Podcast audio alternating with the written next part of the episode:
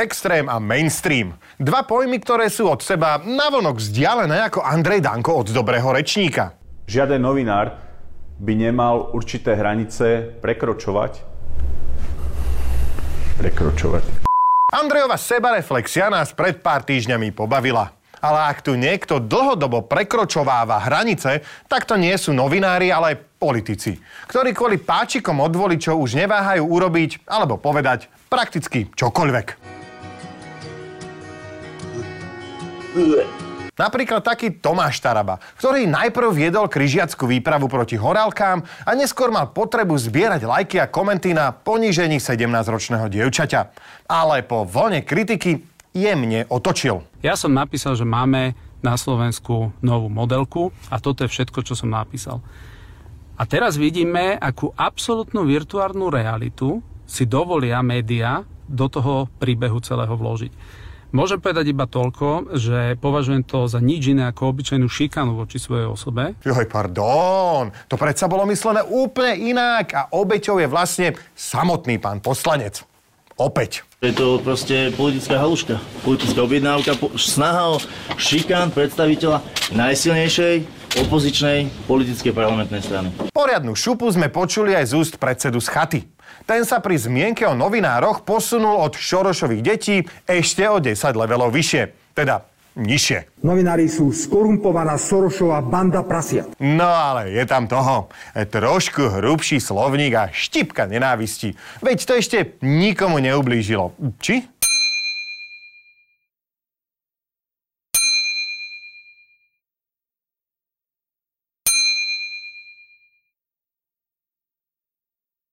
Do iného súdka, ale tiež pekne na dno siahol aj Lacko Kamenický, keď zo seba v priamom prenose dostal toto. Očkovanie je omyl medicíny. Očkovanie je omyl medicíny. Hnilým ovocím trendu, kedy už hoci kto povie ozaj hoci čo je, že šikanovaní nie sú len náckovia, ale aj deti, novinári a hlavne lekári, vedci či členovia krízového štábu. Pomilení občania obťažujú očkovacie týmy, na ministra zdravotníctva číhajú s faklami, hulákajú pod oknami známych lekárov, alebo sa im rovno vyhražajú smrťou. Vy dostávate Ja som dostal 5 vyhražok smrťou a musel som sa nejaké obdobie skrývať. Najnovšie si za nepriateľa vybrali obchodné reťazce. Ľudia, ktorí by sa normálne len predbehli a vypýtali si pri pokladni Marsky, dnes pokladne blokujú a predávačkám otravujú život. A keď konečne dostanú jednu výchovnú, prejdú do roli obeťa a vyzývajú na verejný lynč policajtov. Olé,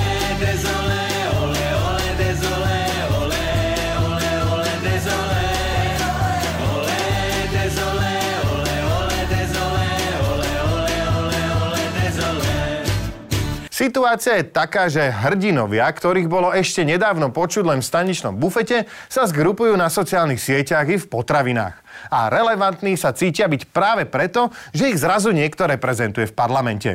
Komu za to vďačíme a ako vyzerala cesta týchto ľudí z okraja spoločnosti do mainstreamu, si povieme po reklame. Nové pozadie, krajší stôl, vymakanejšia grafika a lepšie nalíčený moderátor. To všetko by sme chceli do konca roka mať. Ak sa vám táto relácia nepáči, podporte nás na linku pod týmto dielom a my ju vylepšíme. Ďakujeme. Vo výkladovom slovníku by pri hesle slovenský extrémista mohla svietiť fotka Mariana Kotlebu. Ten bol ešte pred 15 rokmi len fúskatým panáčikom v trapnej uniforme. Kto to udial? Kto to udial? Čo je tohle za hlúpy vtipy? No bol to práve on, komu sa podarilo dostať frustrovaných neonacistov s krčiem až do Národnej rady. A všetkým tak ukázať, že za to, že ste pomalší, sa už netreba hambiť. Lebo nie ste sami. Ako sa to Majovi podarilo? Robert Fico v roku 2013 povedal, že vo voľbách do VUC porazí Kotlebu aj v rece zemiakov. A tak proti nemu postavil vrece zemiakov. No a keďže robové sľuby sa plnia asi tak ako reštiky v čiernych okresoch, vrece zemiakov prehralo. A Kotleba sa stal banskobistrickým županom. Surprise, motherfucker! No to veru bolo prekvapko. Až dovtedy bolo totiž ťažké predstaviť si, aby podobnú funkciu zastával očividný nácek. No aj napriek tomu, alebo teda práve vďaka tomu, u mnohých zabodoval. Postupne sa mu podarilo vydlaždiť cestu LSNS do parlamentu a v roku 2016 získal viac ako 8%. Chce Chceli by ste byť vo vlade? Raz tej vláde budeme. Tak ďaleko zatiaľ nie sme, ale Majovi sa už aj tak podaril husársky kúsok. Dať v parlamente strážiť štát ľuďom, ktorí dovtedy strážili maximálne vstup do drogérie. Na Kotlebovom chrbte sa do Národnej rady dostala napríklad aj tento veselý SBS-kár. Vtipy o jeho vzhľade však boli smiešne len do momentu, kým spod bundy nevytiahol pištol s ostrými nábojmi. Môžem, pán poslanec, vám tu zabavili nejakú zbraň. Môžem sa spýtať, čo to bolo za zbraň? A prečo ste ho sem zobrali? Pán poslanec. Že Majovi nohsledi nebudú patriť k najostrejším ceruskám v peračníku, potvrdili aj ďalší.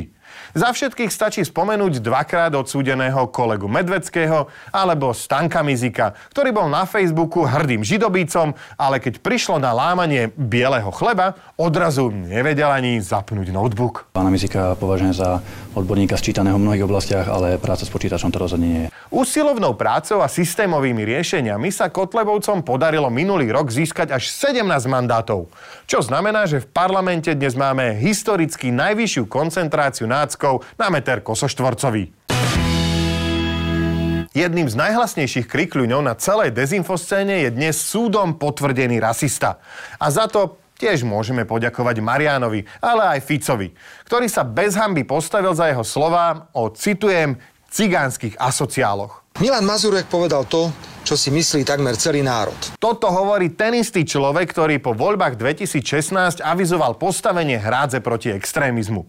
Ale zas na to, že Robo má doma na miesto toalety repliku vlastnej ústnej dutiny, sme si už tak trošku zvykli.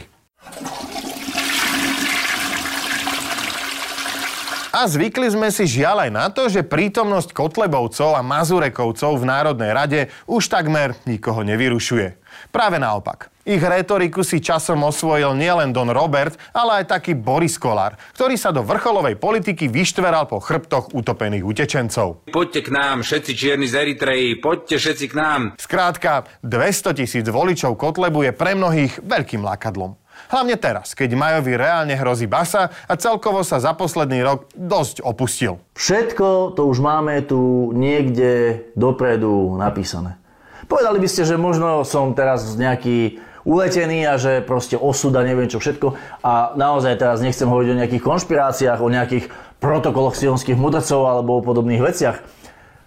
Zjavenia Jána v Biblii jasne hovoria, kto nepríjme čip, Nebudem môcť ani obchodovať, nebudem môcť predávať, nebudem môcť nakupovať. Pohode majú, vôbec nie si uletený.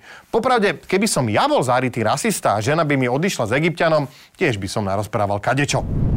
Priatelia, nechcem konšpirovať, ale všetko tu už máme dopredu napísané. Napríklad, ja mám v scenári ťažkého týždňa každé slovo, ktoré poviem v tomto videu. Ako to niekto mohol vedieť dopredu? Na to je jediná možná odpoveď. Dal som sa zaočkovať a tak ma majú pod kontrolou. Ako prvý sa Kotlebových percent chopili Mazurek s Uhríkom, ktorí opustili potápajúcu sa nacistickú loď a založili vlastnú republiku.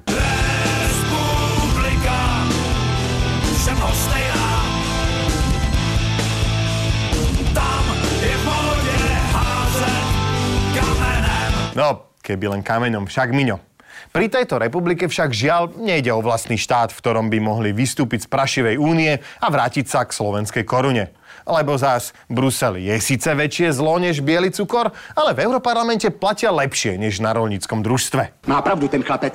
Takže tu máme iba nové hnutie, ktoré je vlastne taký hlas hnedom. V zmysle, dištancujeme sa od minulosti a začíname s čistým štítom. Ja sám som si naplno uvedomil, že hnev alebo nebodaj nenávisť sú len slepou uličkou. A práve naopak, že všetky problémy alebo konflikty je potrebné riešiť inteligentne a v pokoji.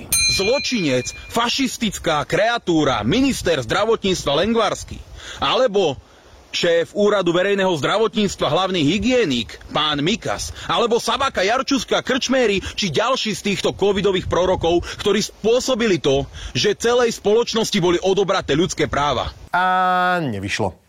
A hoci my už z diálky vidíme, že ten čistý štít je špinavý jak tojtojky na Topfeste, po vzore Peleho môže táto taktika skutočne fungovať. Dôkazom je aj vyjadrenie Erika Tomáša z aktuálne najsilnejšej strany. Musíme sledovať, ako sa republika bude vyvíjať, ale áno, pravda je taká, že republika vznikla z ľudovej strany naše Slovensko. Hovorím, budeme to sledovať. Otázka číslo 1 znie, kto okrem Petra Tota by sa podujal na takúto úlohu? A otázka číslo 2, že čo tam pre Boha chcete sledovať? Erik to hovorí, ako keby boli Mazurok a spol nejaká nepopísaná kniha. Lenže nie je. Je to prosím pekne Mein Kampf. V zelenom polotričku, s kebabom v jednej ruke a dlažobnou kockou v druhej. Teraz v akciovej cene 14,88 eur. A to se vyplatí. Ale dobre, my sme túto výzvu prijali a pozreli sme sa na republiku bližšie. Predsedom hnutia je Milan Uhrík a tu by sme vlastne mohli aj skončiť, lebo rozdiel medzi ním a priemerným Kotlebovcom je len v tom, že má viac vlasov. Pán predseda sa nedávno pustil do boja s lekárom Sabákom. Ten trávi noci pri pacientoch s covidom a cez deň šíri osvetu. No a keď za svoju prácu dostane štátnu cenu a finančnú odmenu, pre Milana je to jasný dôkaz, že ide o skorumpovanú čvargu. Olé,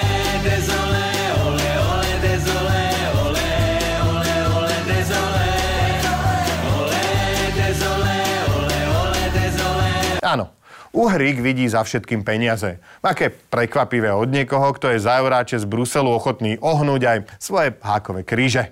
Au! E, to mňa loupá v kríži. No dobre, poviete si. Strana predsa nie je o jednom človeku. Určite sú tam aj iné zaujímavé tváre. A veru aj sú. Tuhľa Ondro Ďurica je bývalým lídrom skupiny Bielý odpor. A to je možno fajn názov pre prací prášok, no pri hudobnom zoskupení to vzbudzuje jemné podozrenie. Vláda vládu vládou vymení. Pre ľudí sa nič zdá sa nemení. Sympošom je aj Miroslav Suja, ktorý mal tiež blízko k zaujímavej skupine. Akorát, že nešlo o sláčikové kvarteto, ale mafiánsky orchester Mikuláša Černáka. A okrem toho bol len tak mimochodom obvinený z vydierania a neskôr rovno odsudený za ťažké ubliženie na zdraví po dopravnej nehode. No, čo vám poviem, proste na prvý pohľad fasa chalaň. Takúto studenú sprchu dávate všetkým občanom Slovenskej republiky. Ale aby to nevyznalo, že to je v republike len samý fanúšik násilia či tretie ríše, z klobúka ďalej vyberáme menej známeho Lukáša Machalu. Že by konečne niekto normálny? Olé, dezolé,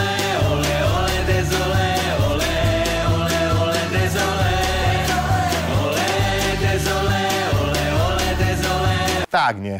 Inak šíriť takúto správu a potom si sadnúť za jeden stôl so spomínaným Ďuricom, tak to je špina, ktorú by nevyčistil, hádam, ani ten biely odpor. Ale zas od človeka, ktorý bol poradcom Andreja Danka, asi ťažko čakať nejakú mentálnu atletiku. Veru nie. Há, toto už dlho nebolo. Ale to najlepšie z republiky sme si nechali nakoniec. Milana Mazureka asi bližšie predstavovať netreba.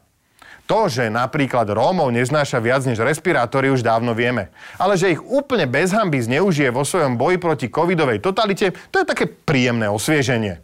V skrátke, v rómskej osade pri Sabinove zomrel v oktobri štvoročný chlapec na astmatický záchvat. Údajne sa tak stalo potom, ako ho lekárka odmietla vyšetriť, pretože jeho mama nie je zaočkovaná a nemala negatívny test. A čo na to, Miňo? Vedome ho prakticky zabila. Krásne, nie? Odhľadnúť od toho, že spomínaná lekárka je v dôchodkovom veku a trpí onkologickým ochorením, k čomu asi tak môže viesť takéto prirovnávanie lekárov k vrahom? Hmm, rozmýšľam. No, napríklad k tomuto.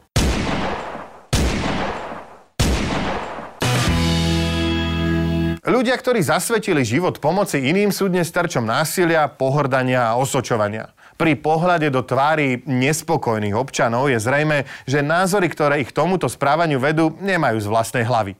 Nie. Ich frustrácia z ťažkej životnej situácie je živená politikmi a šarlatánmi, ktorí sú kvôli percentám a videniam na YouTube schopní všetkého. Pozdravujeme, Igor.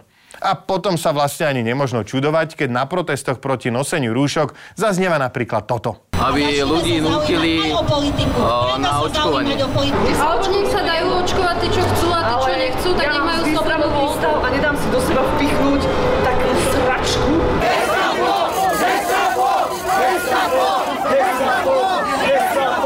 Inak, kto vie, ako by títo ľudia reagovali, keby sa v živote stretli so skutočným gestapom a skutočnou genocídou? 1, 2, Polizei, 3, 4, Grenadier, 5, 6, alte Keks, 7, 8, gute Nacht. Aha, nejako. Boli by totiž mŕtvi. Aj tento rok tu máme tragickú zimu plných nemocníc a pohrebných ústavov.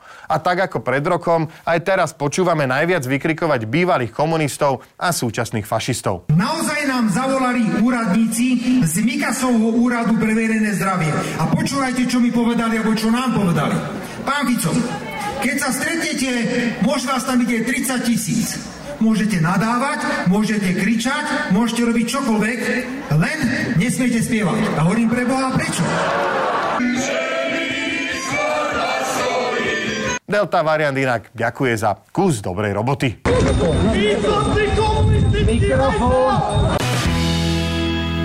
Pre poriadok treba dodať, že okrem opozície má na stave spoločnosti podiel aj vládnúca koalícia. Tu Matovič venuje samostatnú tlačovku hejtovaniu šéfky Ústavu na kontrolu liečiv, tamto Kolár prirovná očkovanie k žltým hviezdam. A ešte aj v takej Saske sa nájde človek, ktorý odmieta vakcínu, lebo má vraj dobrú imunitu. Vyskupiča jedna. Extrémizmus je zlý v akejkoľvek podobe. Horšie je už len to, keď sa z neho stane mainstream. Ak v tomto stave ešte nie sme, celkom spolahlivo doň smerujeme. Smeruje to podľa mňa do riadnej p***. Pýtate sa, čo s tým? Na úvod by možno stačilo, keby sa v politickom spektre našiel niekto, kto začne nekompromisne hájiť záujmy slušných a voči spoločnosti zodpovedných ľudí. My chceme veriť, že ich je stále väčšina. Akurát sú ticho a ozvú sa až vtedy, keď krajine skutočne tečie do topánok.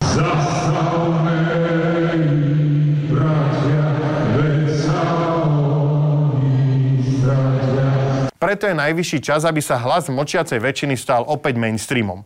A bolo by fajn, keby sa to udialo skôr, než za to zaplatí životom ďalšia horálka.